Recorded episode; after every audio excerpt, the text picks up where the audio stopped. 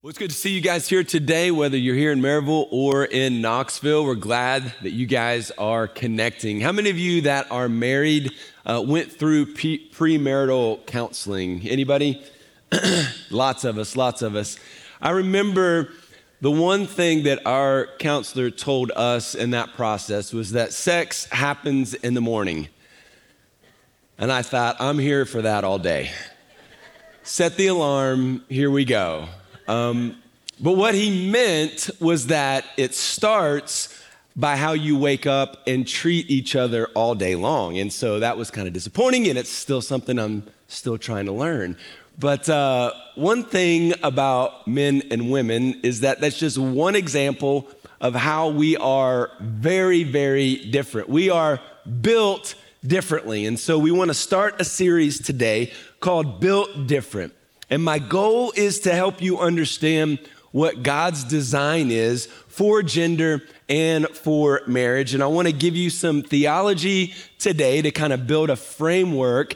And then over the next few weeks, we're going to talk really practically about the differences in the roles of men and women. If you have a Bible, go to Genesis chapter 2, and then as well, turn to Ephesians 5. You have to forgive my voice today. Uh, woke up yesterday not feeling great, and so still kind of dealing with that. So uh, thank you for your patience. But uh, this isn't a political series. So uh, this isn't about politics. It's not driven by politics. It's really driven by the need for God's people to have a biblical understanding. And I know that there are probably a lot of you that would say, yes, I know the difference between men and women and marriages for men and women and all the stuff that's happening in our culture. I'm against all this, you know, uh, the, the, the, gay movement and, you know, changing your gender and all this stuff. But I, I don't want us just to believe something. I want us to be anchored in the truth of God's word as to why we believe it.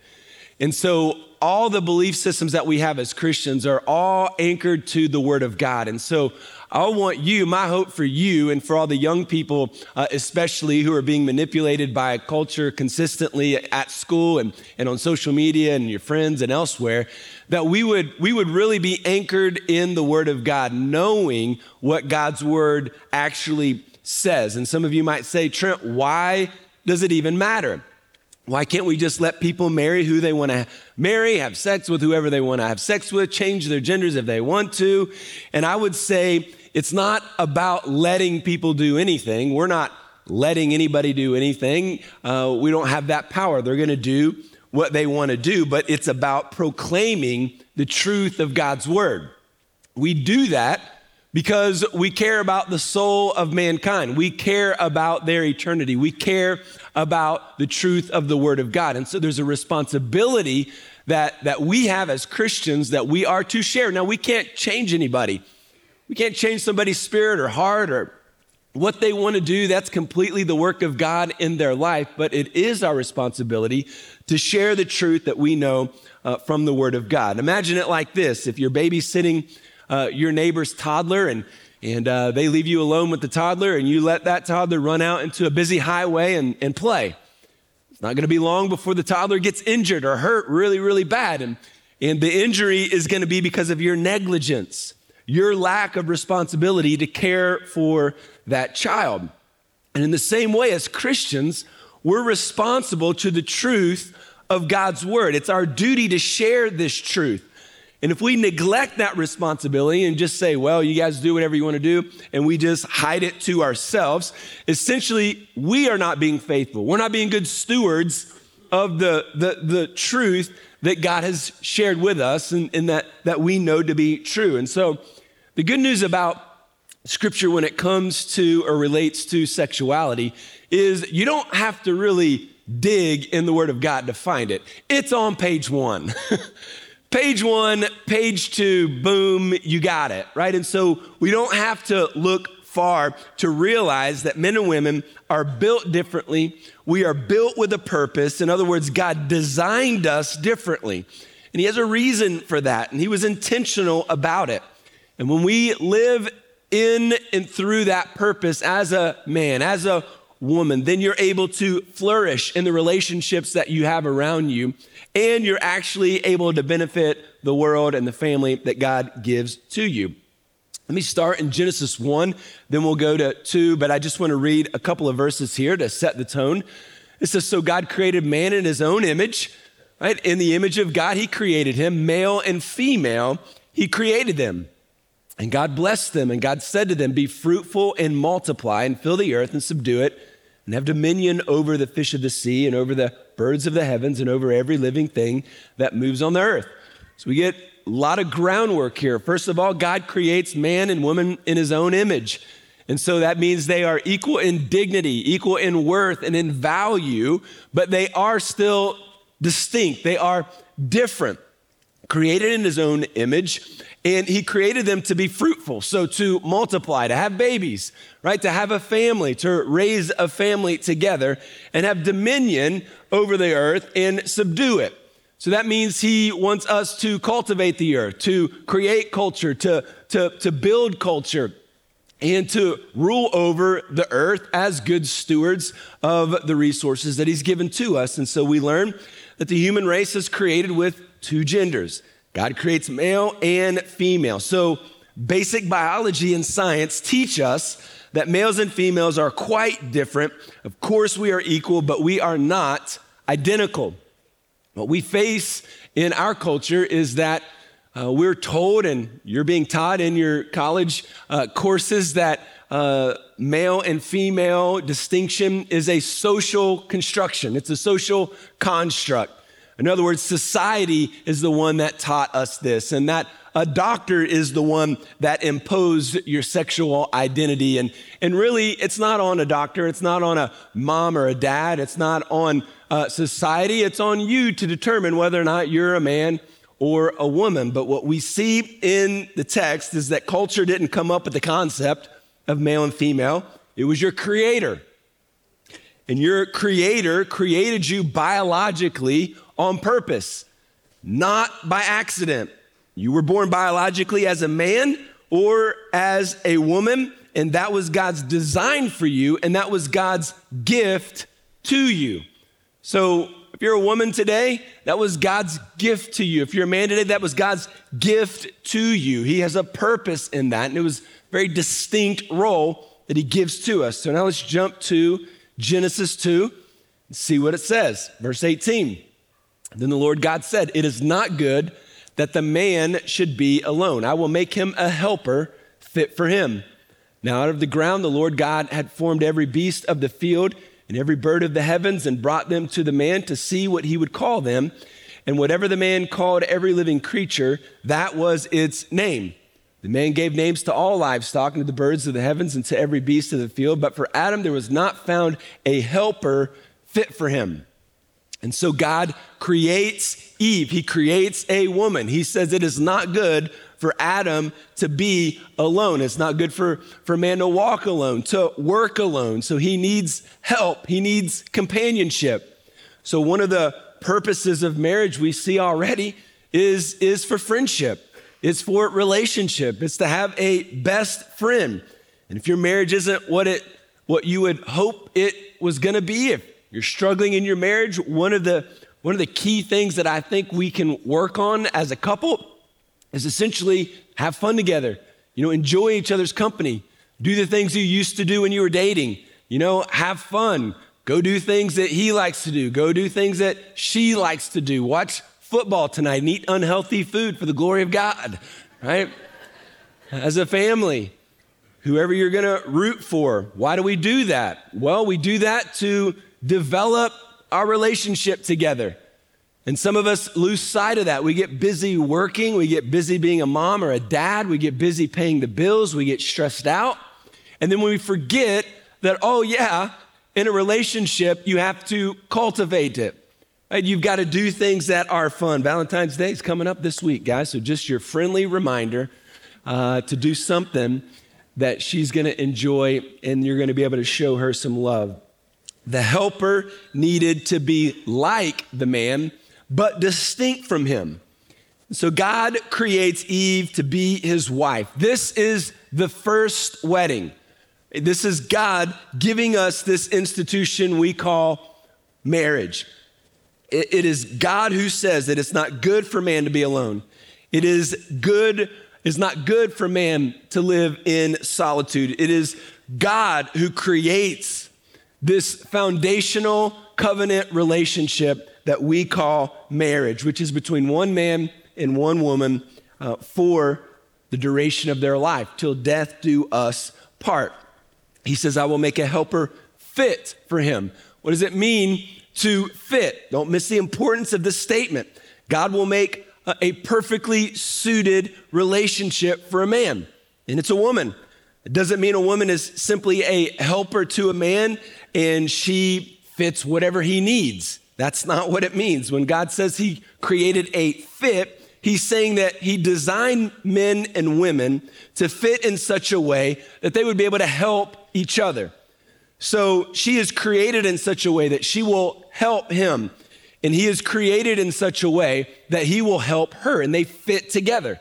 They fit together spiritually, emotionally, and even physically. Now, the way that we like to fit together as men and women, again, is different. Men typically like to fit together physically first, and then relationally if we need a friend, and then maybe spiritually if we think that's important. Women kind of, flip flop it. Women want to connect relationally first, then they want to connect spiritually, and then physically. And so we can already see the dynamics there of, of how we're different. But then I believe it's God who wants us to first fit spiritually. And when we fit spiritually, we are both submitted to Christ. We love the Lord. We want to worship God. As we are submitted to Him vertically, then we can begin to have a healthy relationship second. And then in the confines of marriage, we can fit physically. The text says that I will make a helper suitable for him. So the word helper, uh, people get hung up on that phrase and, and they think that it's anti women or they think that women are only here to help men. And so they, they push back on that. But again, we have to understand the Bible for what it, what it actually says, not what you know you infer the meaning to be. And so the Hebrew word in verse 18 for helper uh, usually, almost always, refers to describe God. God is our helper. For instance, in Psalm 54, verse 4, it says, Behold, God is my helper. Now, if God is my helper, does that mean he exists only to do whatever I want him to do and so he's subservient to me? Of course not. It's not what the word help actually means. God does not exist just to do whatever you want to do. And so to help someone doesn't imply that the helper is weaker than the helped. Not at all. The word is also used to describe uh, military help. So, like reinforcements, you're in a battle, you need reinforcements, you need help to come in to win the battle. So, for the woman to be the helper means that she will make up what is lacking in the man with her own strengths. And so, means that Adam's strength is inadequate by itself, and Eve's strength is inadequate by itself. But together, they will strengthen each other. So we help each other. That's how God designed it. And God programmed the man's, the woman's biology, physiology to be similar but different. God designed their form, God designed our frame. So to kind of sum this up, God designed gender and he defines what it means to be a man or a woman. It's very simple. Uh, the title of this message is God designs and he defines. So, whatever God designs, whatever he creates, he is also, because he's the creator, he gets to create the definition for what that means. Marriage is not a social construct. Uh, society didn't come up with marriage, God came up with marriage. God developed marriage for those who are followers of Christ, for those who are committed to God, those who have faith in God, right? So, anybody else that gets married outside of people who love Jesus and love the Lord, it's really. It, it, it's, it's really them accepting a Christian belief in their own life. It doesn't even make sense for them to do it because God is the designer and He's the one that defines what it is. And so, as He creates and designs gender, He's also in that creation defining what a man is supposed to do, what his role is, and what a woman, what her role is as well. God programmed this.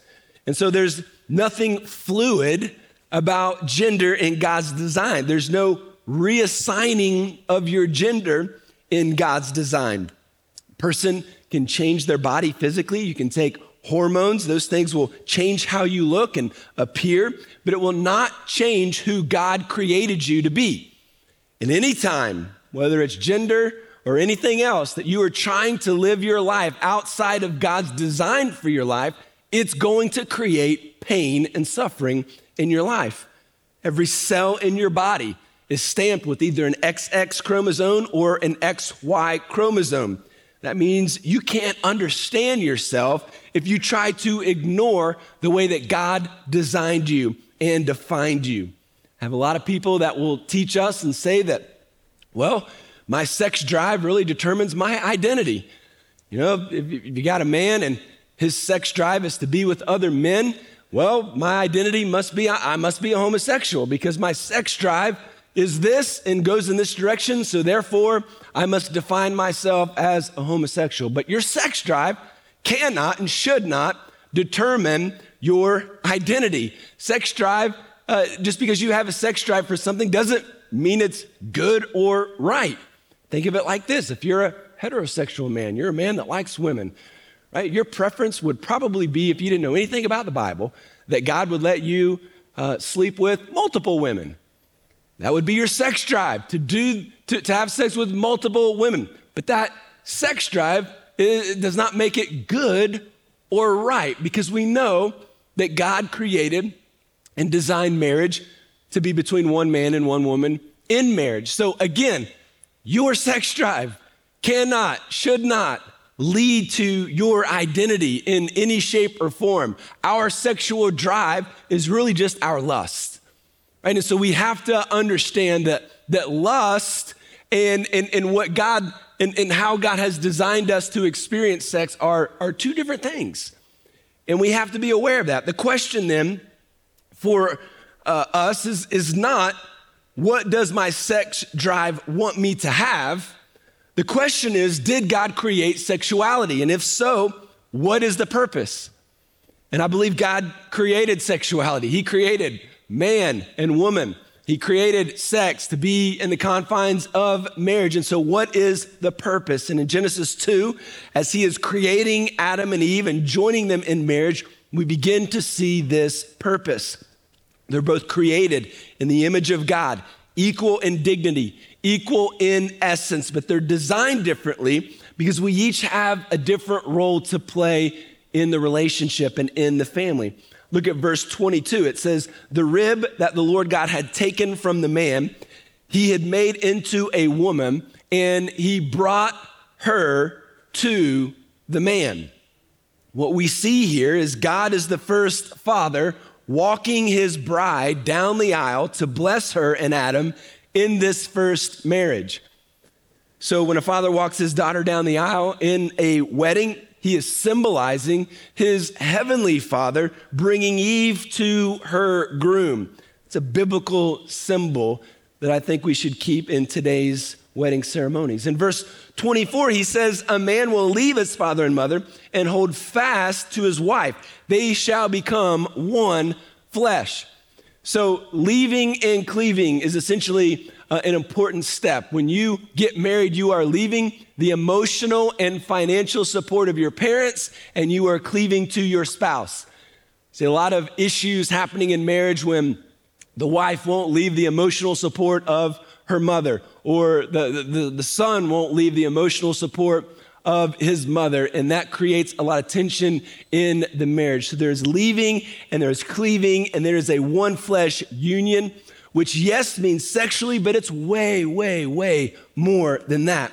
One flesh is a covenant relationship that God creates. He performs the wedding, and He says this is to be a permanent relationship till uh, death do us part. And so when a man and woman speak their vows, when they consummate those vows with sex, it is not a man or woman or pastor or parent who is the main actor of that ceremony. It is God. He is the director, He is the initiator in that one flesh union. That's why He says, What God joins together, let no man separate. Now let's flip over to Ephesians chapter 5 to see how this plays out a little bit further. Paul says this in verse 21 submitting to one another out of reverence for Christ, wives submit to your own husbands as to the Lord. for the husband is the head of the wife, even as Christ is the head of the church, his body, and is himself its Savior. Now, as the church submits to Christ, so also wives should submit to everything to their husbands. Husbands, love your wives as Christ loved the church and gave himself up for her, that he may sanctify her, having cleansed her by the washing of water with the word, so that he might present the church to himself in splendor, without spot or wrinkle or any such thing, that she might be holy and without blemish. In the same way, husbands should love their wives as their own bodies. He who loves his wife loves himself. For no one ever hated his own flesh, but nourishes and cherishes it, just as Christ does the church, because we are members of his body. Therefore, a man shall leave his father and mother and hold fast to his wife, and the two shall become one flesh. This mystery is profound, and I'm saying that it refers to Christ and the church. However, let each one of you love his wife as himself, and let the wife see that she respects her husband. Several things happening here. In verse 32, it says that this is a profound mystery uh, marriage between a man and a woman. And the mystery is that it represents the gospel. Marriage is patterned after Christ and his covenant that he commits with his church. Christ thought of himself as the bridegroom coming for his bride, you and I, the church, the true people of God. And so when we trust in Jesus as our Savior, He is making a covenant with us. He joins with us to be our Savior, to be our King, to be our leader. Now, in the first century, when men wanted to marry a woman, they had to pay a dowry to her father. And if he could pay that dowry, then he was essentially showing that he could take care of her. That wasn't a biblical command, but it was a, a cultural tradition. In the same way, the same idea here is that Jesus is the groom, you and I are the bride, the church, and he pays the dowry for our relationship, for this marriage, right? He is the one that pays for it with his own blood on the cross. And so he forms with this payment a new covenant. And he creates this bond, this covenant. It is an unbreakable marriage between he and us, his church. And so, marriage is really then the picture of this mystery. It displays God's glory in the gospel. Christ is never going to leave his bride. He's never going to leave you. He's never going to forsake you. He's never going to divorce you or walk away from you. And so, God designs husbands then to be the reflection of Christ's love for the church and the way that he would relate to his wife. And God designs wives to be a reflection of the church's love for Christ in the way that she relates to her husband. Some think, well, these verses really kind of are anti women, right? All this submission talk, all of this leadership talk. When the Bible says that Christ is the head of the church, it means that Christ leads by giving his life for the church. Don't miss that. So he's doing that to make his church uh, holy cleansing the church, blessing the church. He did this to make the church spotless, without wrinkle, without uh, uh, blamelessness, right? And so, for Christ to be the head of the church, it really means that he gives everything he has for the good of the church. He takes responsibility to lay down his rights. He submits to uh, you and I, he submits to God what he wants, and he lays down his life for the sake of the church. And so this is the mystery. This is, this is the, the symbol of then what a husband is to do for his wife. So to make it clear, a husband should give everything he has for the good of his wife. This is what Jesus did for his church as the head of the church. And so, husbands, as the head of the family, we should give everything we have for the good of our wife. That is a high calling. That is not anti women, that is pro women on steroids. And then, secondly, here for the wife, a wife then should respect her husband. We close the passage with that statement. What does respect do for a husband? It changes everything. If you respect your husband and you give him the honor and respect that God calls you to give to him, it will change everything. You say, well, he doesn't, he hasn't earned my respect. Well, I did not read in that text that wives are to respect the husband that has earned it. it doesn't say that. It says that wives are called to respect their husband, their role. And the reason is because men are wired that way. When men receive respect from their wife, it makes them a better person. It changes everything for them. Just try respecting your husband. Just, just try it for a week. I found that when men are respected, it changes how they lead. It changes how they look at life. It changes how they go to work. It changes how they interact with the family. It changes everything because that's how God designed us. And so he says, what does it mean then for a wife to respect her husband? Verse 24, the first thing he says is by submitting to him. By submitting to him. That doesn't mean he dominates her or that she follows him um, into sinful behavior. It doesn't mean that all women are called to submit to men in general. No. It means that a wife is called to submit to her husband. Now, we kind of flinch at that word and we flinch at this teaching because our culture has taught us that that is demeaning, right? Our mind immediately goes to, well, that means a man must be superior. But that is not what the Bible teaches. In verse 21, it says that we are to submit to one another. So husbands are called to submit to their wife, wives are called to submit to their husbands. Submission doesn't mean inferior. In Genesis 1 and 2, God makes it clear that men and women are equal, right, in dignity and value and worth, but we are, are, are we are called to different roles, and submission doesn't mean inferior there. Submission really is simple. Submission means to yield to another person in love. That's it. Doesn't mean superior, it doesn't mean dominate. It means that if you're gonna be in a healthy relationship, a healthy marriage, you're gonna learn that submitting means that you're gonna yield to the other person in love. And we're all, every healthy marriage, every single one of us are going to have to learn that we're going to have to submit to one another in different ways at different times in different seasons. When a husband really loves his wife as Christ loves the church, he's going to be living in complete submission to her needs, just as Christ did. So he is the example. So submission is working as a team. It's not about a man being the dictator or a woman being a doormat. All throughout Scripture, we're, we're told to submit in different ways. Young men are called to submit to older men in 1 Peter 5. Church members are called to submit to faithful pastors in Hebrews 13.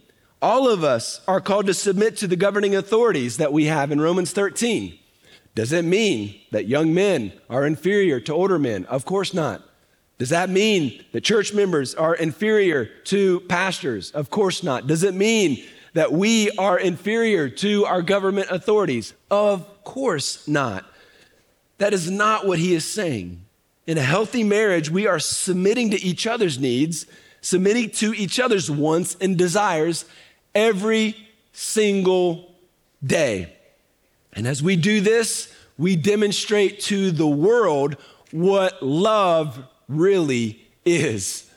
Love is not a box of chocolates and 12 dozen roses once a year. Love is when you can come home from work and instead of putting your needs first and go straight to the couch and TV or straight to the garage and your hobby, love is you come in knowing that you're going to have to yield to what your wife needs. You know you're getting ready to walk into World War III when you walk through those doors. And so your, your, your road trip from the office or wherever you work to your home is a mental preparation. It is a mental battle, it is a spiritual battle.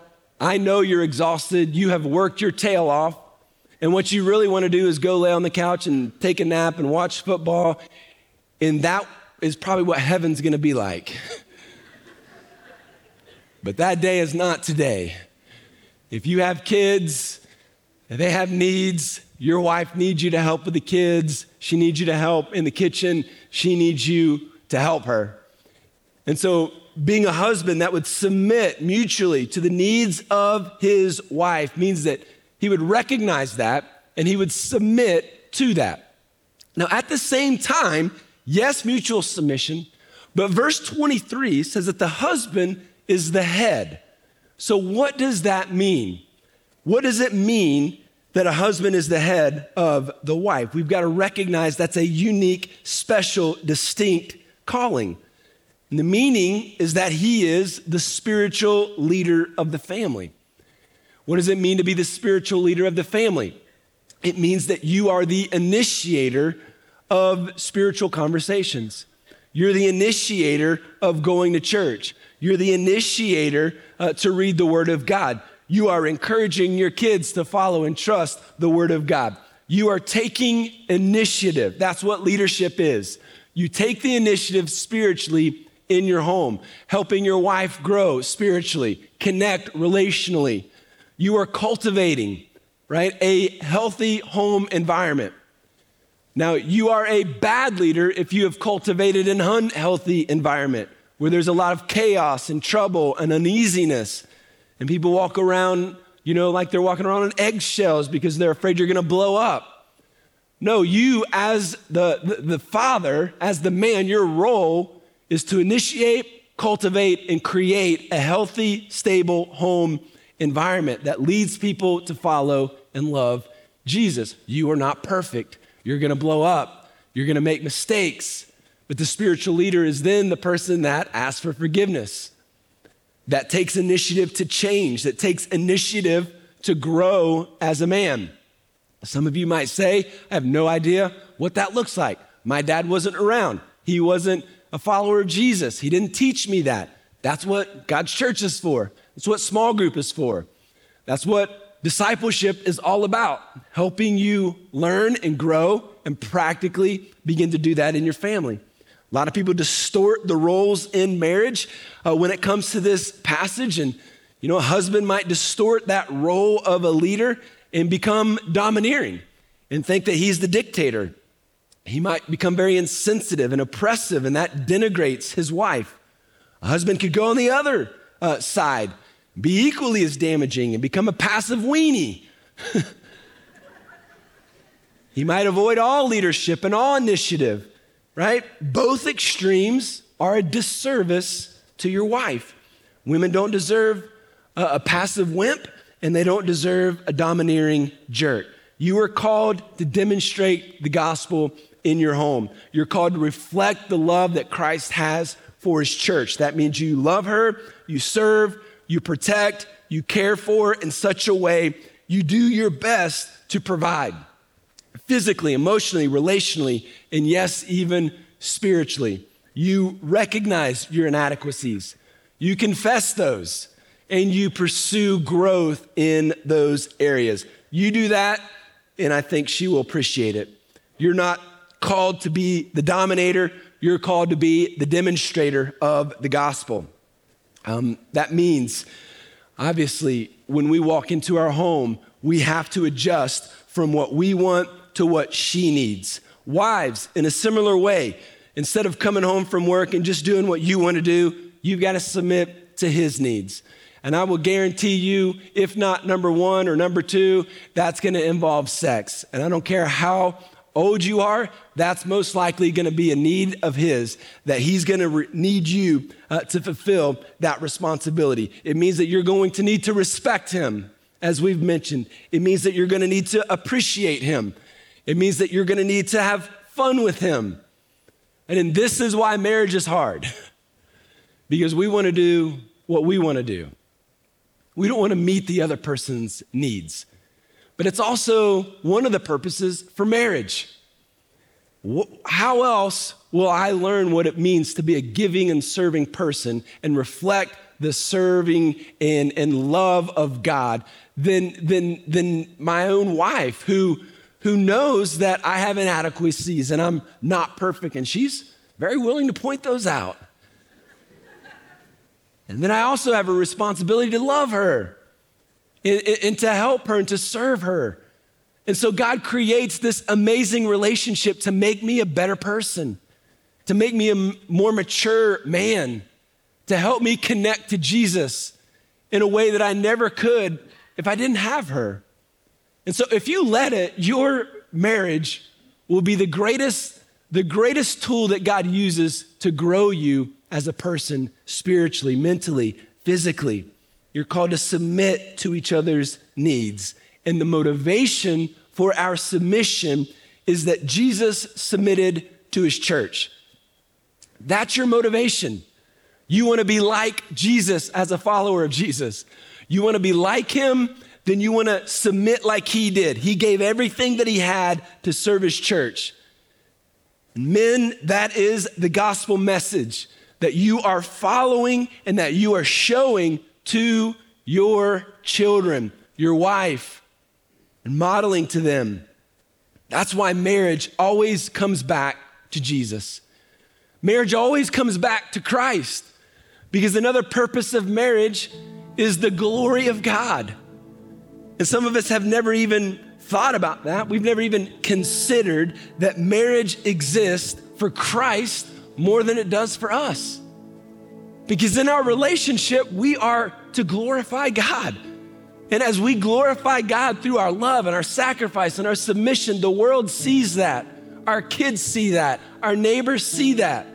And they're impacted by the gospel. And God opens up their spiritual ears.